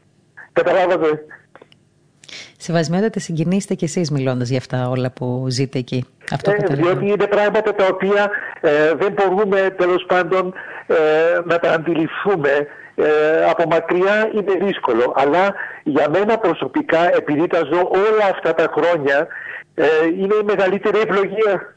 Καταλάβατε; Ε, σας έχει χτίσει σαν άνθρωπο αυτό που ζείτε εκεί και είναι λογικό να το λέτε ευλογία, γιατί εσείς ως, ευλογία το εκλαμβάνετε όταν βοηθάτε τόσες ψυχές, πνευματικά λοιπόν, καταρχήν. Ε, όταν ξέρουμε ότι σε αυτή τη γειτονιά που ζούμε είναι όλα αυτά τα παιδάκια και εάν δεν τους δώσουμε εμείς αυτό το χριστουγεννιάτικο γεύμα θα μείνουν νηστικά τα παιδάκια. Καταλάβατε. Οπότε, σεβασμιότητα, θα κάνετε τα ωραιότερα Χριστούγεννα. Θα κάνετε, θα κάνετε τα ωραιότερα σας Διαβεβαιώ, σας διαβεβαιώ, παρόλο στη δική μας την παράδοση τα Χριστούγεννα είναι μια οικογενειακή γιορτή, ε, ε, τους λέω ότι εγώ κάνω τα καλύτερα Χριστούγεννα διότι περνώ τα Χριστούγεννα με τη μεγαλύτερη οικογένεια. Καταλάβατε θα έρθουν όλα τα παιδάκια ε, της Παραγκούπολης και θα μπορέσω να τους δώσω ένα ζεστό φαγητό και ένα δώρο την ημέρα των Χριστουγέννων για να χαρούν και αυτά τα παιδάκια τη γέννηση του Χριστού που μεταφέρει οπωσδήποτε μήνυμα αγάπης και ελπίδας σε όλο τον κόσμο. Και έτσι λοιπόν να σκεφτόμαστε όλοι ότι την ώρα των Χριστουγέννων εσείς θα βρίσκεστε με τα παιδιά της Παραγκούπολης και για όλους όσους μας ακούνε και έτσι ακούσανε και τα λόγια σας και, και τα μηνύματά σας όποιος μπορεί να βοηθήσει στο έργο που κάνετε γιατί είναι πραγματικά θεάρεστο και είναι πολύ ευλογημένο σεβασμιότατε. Εμείς τι να πω. Πέστε μου, συγγνώμη πείτε μου. Λέω, ε, λέω όσο ο Θεός το επιτρέπει θα το κάνουμε αυτό το έργο διότι είναι έργο ζωής. Ε, καταλάβατε, είναι έργο ζωής ε, και προσφέρουμε, βλέπουμε ότι ο Θεός ε, μας το ανταποδίδει με άλλους τρόπους. Καταλάβατε, διότι ε, αν είδα χθες αυτά τα παιδάκια που τα επίδα όταν ήταν 8, ένας είπε ότι ήμουν 8 χρονών όταν με έφερε ο ιερέας για να με βοηθήσει ο επίσκοπος. Και τώρα βέβαια είναι ένας άντρας και έχει μια πολύ καλή θέση ε, γιατί του δώσαμε την ευκαιρία να σπουδάσει. Mm. Ε, τι άλλο θέλουμε δηλαδή. Καταλάβατε. Αυτό είναι το, τέλος πάντων το αντίδοτο της όλης προσπάθειας που κάνουμε ότι τελικά ο Θεός ε, ξέρει τους τρόπους ε, και δίνει ανάλογα. Και είναι σημαντικό πράγμα η αγάπη του Ευαγγελίου να φτάνει μέχρι εκείνες τις χώρες, ε, εκείνη την Ήπειρο τέλος πάντων, την Αφρικανική Ήπειρο, που τα πράγματα είναι τελείως διαφορετικά από ότι είναι στην υπόλοιπη, στον υπόλοιπο κόσμο, την Ευρώπη, την Αμερική. Ε, είναι τελείως διαφορετικές οι συνθήκες. Και εμείς να μαθαίνουμε από εσάς, αυτό θα έπρεπε μάλλον να πω εγώ, ε, κλείνοντας αυτή την ε, συνομιλία, ότι εμείς να μαθαίνουμε πρέπει από εσάς και να παίρνουμε κουράγιο και θάρρος, γιατί μέσα από τη δική σας την πράξη ε, ουσιαστικά αποτυπώνεται και επιβεβαιώνεται η αγάπη του Ευαγγελίου τόσο, σημα... τόσο σημαντική ειδικά για τις μέρες μας και για τον πλησίον μας. Είναι αυτό ακριβώς που έλεγα πάλι χθες ότι όλοι οι άνθρωποι έχουμε πλαστεί από τον Θεό, από τον ίδιο Θεό, είμαστε τα δημιουργήματα του Θεού κατ' εικόνα και ομοίωση, γι' αυτό πρέπει όσο μπορούμε να δίνουμε αυτό το οποίο μας έχει δώσει ο Θεός, μας έχει πλάσει, μας έχει πλάσει μέσα από την αγάπη Του, αυτή την αγάπη να τη δώσουμε σε όλους. Να είστε καλά, σεβασμιότητε. Εμείς να σας ευχηθούμε πραγματικά να σας σκεπάζει η Παναγία, να σας ε, στηρίζουν όλοι οι Άγιοι, ε, να έχετε δύναμη, να νιώθετε πάντα νεότερος και δυνατότερος από ό,τι είστε τώρα, για να μπορείτε αυτό το έργο να το ολοκληρώνετε και να δίνετε την αγάπη και την ευλογία και τη χαρά σε αυτά τα πρόσωπα που βρίσκονται εκεί γύρω σας και σας κάνουν σίγουρα πιο ζωντανό. Καλή δύναμη στο έργο σας. Ε, δεν ξέρω αν θέλετε κάτι άλλο να πείτε και να προσθέσετε πριν σας αποχαιρετήσω. Νομίζω ότι ε, είναι αρκετά αυτά τα οποία είπαμε. Δώσαμε μια έτσι ε, γενική εικόνα της κατάστασης που επικρατεί εδώ και πρέπει να τονίσω ότι ο ρόλος της Εκκλησίας είναι να βρίσκεται πάντοτε κοντά στον άνθρωπο. Και καταλάβατε, ε, αυτό είναι το πιο σημαντικό. Πρέπει να έχουμε αυτή την ευαισθησία και να αγαπούμε όλους τους ανθρώπους γιατί όλοι οι άνθρωποι είναι ίσοι, είναι όλοι οι άνθρωποι παιδιά του Θεού. Να είστε καλά, σεβασμιότατε καλή δύναμη και θα προσπαθήσουμε να είμαστε κοντά σε αυτό το έργο που κάνετε, έστω και από μακριά, με άλλους τρόπους. Σίγουρα ε, μικρότερους από αυτούς, μικρότερη μάλλον δυναμικής από αυτό το έργο που κάνετε εσείς, αλλά θα έχουμε κι εμείς έτσι τη στήριξη, θα σας την παρέχουμε από όλη μας την καρδιά. Σας ευχαριστούμε πολύ που ήσασταν κοντά μας, να είστε καλά, την αρχή σας και καλή δύναμη. Και θα τα ξαναπούμε πάντως και καλά Χριστούγεννα. Να είστε καλά, σεβασμιότατε. Ευχαριστούμε πολύ. Ήταν λοιπόν ο Σεβασμιότατος Μητροπολίτης Γέρον Ναϊρόμπι, υπέρτιμος και έξαρχος Κένιας, ο κ. Μακάριος. Ένας άνθρωπος απλός, απλοϊκός, ταπεινός. Βλέπετε με τι συγκινείται και βλέπετε με τι χαίρεται. Ε, συγκινήθηκε όταν μας ε, εξιστορούσε ότι αυτά τα Χριστούγεννα, όπως και τα άλλα του Χριστούγεννα βεβαίως, θα τα κάνει με τα παιδιά της Παραγκούπολης εκεί στην ε, Κένια. Είναι οι στιγμές, ε, είναι κάποιες στιγμές που δεν μπορούμε όλοι να τις καταλάβουμε. Και δυστυχώς δεν μπορούμε και όλοι να βρεθούμε εκεί που είναι εκείνος. Ε, όσοι από εμάς όμως έχουμε βρεθεί, ξέρουμε τι σημαίνει το έργο αυτού του ανθρώπου και όχι μόνο εκείνου, αλλά και όλων των ιεροποστόλων που βρίσκονται ε, σε τέτοιες περιοχές, οι οποίοι ουσιαστικά μεταφέρουν την αγάπη, την ε, αλληλεγγύη, ε, το, την ανθρωπιά τέλος πάντων, αυτή που καμιά φορά την ξεχνάμε εμείς οι υπόλοιποι που ζούμε κυρίως στο δυτικό κόσμο. Ε, χαίρομαι πάρα πολύ που βλέπω ότι αρκετοί από εσάς στο WordPress εδώ του πρακτορείου μας έχετε στείλει πολλά μηνύματα για την στήριξη αυτού του ανθρώπου. Θα σε λίγες ώρες, σε περίπου δύο ώρες, θα δείτε ένα ιδιαίτερο έτσι, κείμενο ε, αναρτημένο στο op.gr όπου θα βρείτε πληροφορίες για να βοηθήσετε στο, να βοηθήσετε στο έργο του ε, Σεβασμιωτάτου και χαίρομαι πολύ που, που, αντιμετωπί, που άμεσα μάλλον υπάρχει αυτή έτσι, η θετική αντίδραση από εσάς. Ε, αυτό είναι, μας, μας αρέσει να το ακούμε γιατί έτσι να νιώθουμε και εμείς ότι βάζουμε ένα λιθαράκι σε αυτή την καθημερινότητα της φιλανθρωπίας και της αλληλεγγύης. Ε, αν και είχα υποσχεθεί ότι σήμερα θα σας διαβάσω κάποια μηνύματα, ε, ε, επειδή είναι, λίγο, είναι αρκετά, όμως θέλω έτσι δύο-τρία να αναφέρω ε, από τα μηνύματα που μας έρχονται στο, στο email, κυρίως του WordPress, το πρακτορείο που μας έρχονται απευθείας εδώ στο email μας. Ε, ε, ενώ υπάρχει email βέβαια το ραδιοφώνου, αλλά προτιμάτε μάλλον το σίγουρο, αυτό που ξέρετε όλοι σας και τα κοινωνικά δίκτυα. Δεν πειράζει όμως, σας είναι ευλογημένο. Λοιπόν, θέλω να δώσω έτσι την, να στείλω την αγάπη μας, όλων μας την αγάπη, στην κυρία Δωροθέα Ζονενσάιν, η οποία ζει στη Γερμανία και μας έχει συγκινήσει με αυτά που μας γράφει. Ε, την κυρία Μητιάδου επίσης Ελπινίκη από τη Συμφερούπολη τον, ε, τον κύριο Γιώργιο Παπαδόπουλο από το Κονγκό και την κυρία Νίκη Κάρμεν από το Σίδνεϊ της Αυστραλίας. Ε, για τους υπόλοιπους, επειδή δεν θέλω να σας πω όλους μαζεμένους, θέλω σε κάθε εκπομπή να αναφέρω κάποια ονόματα για να λέω και δύο λόγια από αυτά που μας γράφετε. Λοιπόν, η, η κυρία Μητιάδου Ελπινίκη, η οποία, ε, Μητιάδου, συγγνώμη, χαίρεται πάρα πολύ όταν ακούει κυρίως τις εκπομπές τις λαογραφικές ε, ε, που έχουμε στο ραδιόφωνο.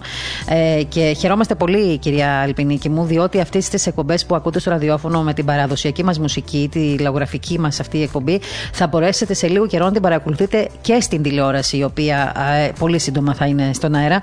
Οπότε να μείνετε συντονισμένοι ε, για όλα αυτά, γιατί πραγματικά ε, και εμείς χαιρόμαστε να ξέρουμε ότι σας αρέσουν αυτές οι εκπομπές. Ο κύριος Γιώργο Παπαδόπουλος, ο οποίος είναι, από ό,τι μας λέει εδώ, ε, αγαπάει πολύ να ακούει ε, με την οικογένειά του από το Κονγκό τις θεολογικές μας εκπομπές στο ραδιόφωνο.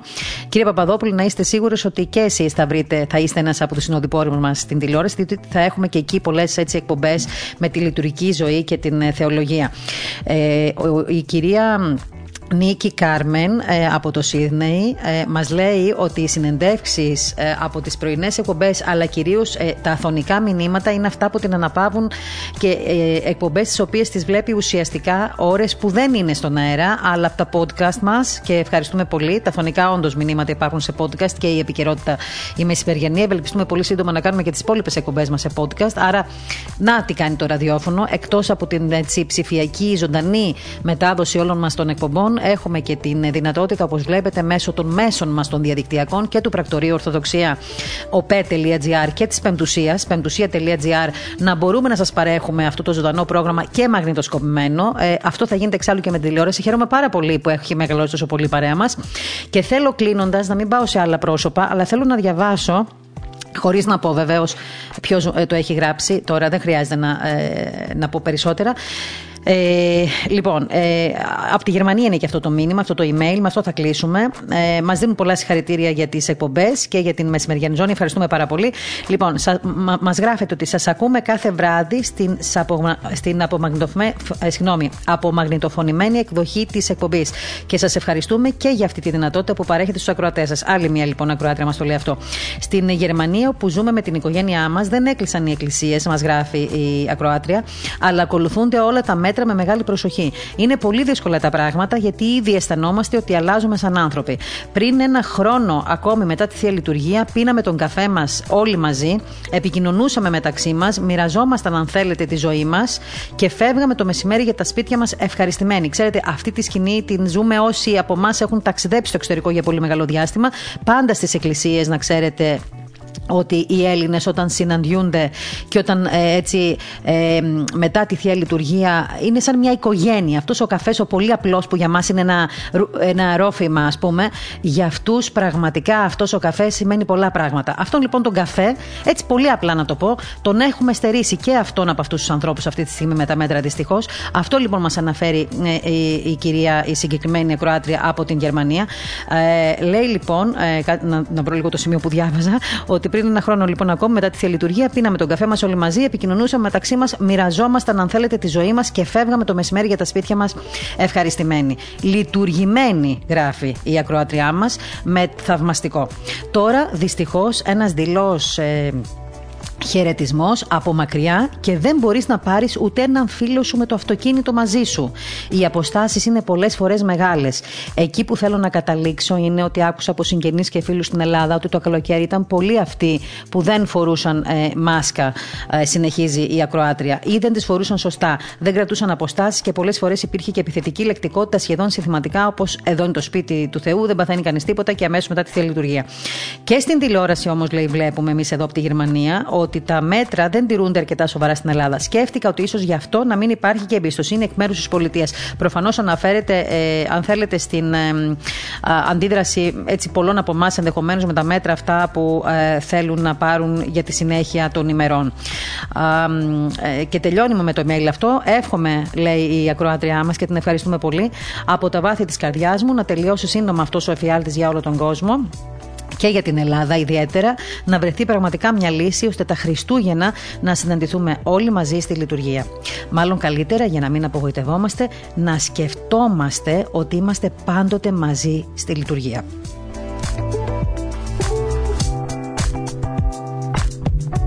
Δεν χανόμαστε, λέει η Ακροάτρια. Σας ευχαριστούμε πολύ για τα ωραία σας email, μας συγκινείτε. Ε, δεν θέλω να παρεξηγηθείτε οι υπόλοιποι που δεν έχω διαβάσει όλα τα email, αλλά ο χρόνος έχει τελειώσει και ε, έχουμε όμως καιρό μπροστά μας. Ε, ίσως να δίνω λίγο περισσότερο χρόνο σε εσάς όλους που μας ακούτε και μας γράφετε. Καμιά φορά έχει μεγαλύτερη δυναμική η δική σας, έτσι, το δικό σας το στένος και η δική σας η αγάπη.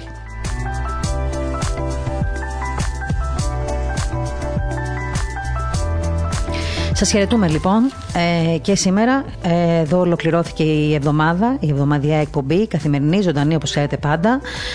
Ε, τα μηνύματά σας συνεχίζουμε να τα περιμένουμε, μας δίνουν πολύ δύναμη να είστε κοντά μας σε αυτό το έργο που προσπαθούμε κι εμείς να κάνουμε με τη βοήθεια του Θεού.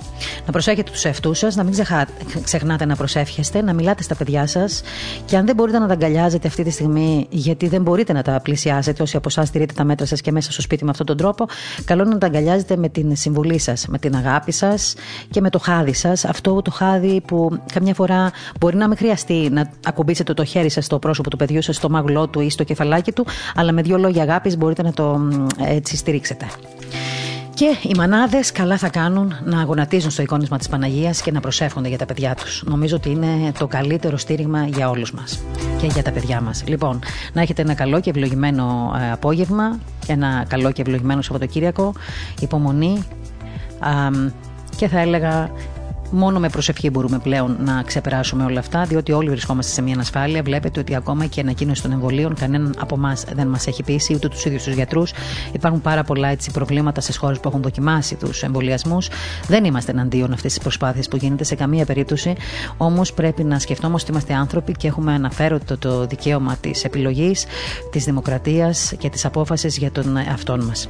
Καλό και ευλογημένο απόγευμα. Στο μικρόφωνο ήταν η Μαρία Γιαχνάκη, στον ήχο ήταν ο Κώστας Ταλιαδόρος και στην επιμέλεια της εκπομπής η Ελένη Ξαντάκη. Καλό σας απόγευμα.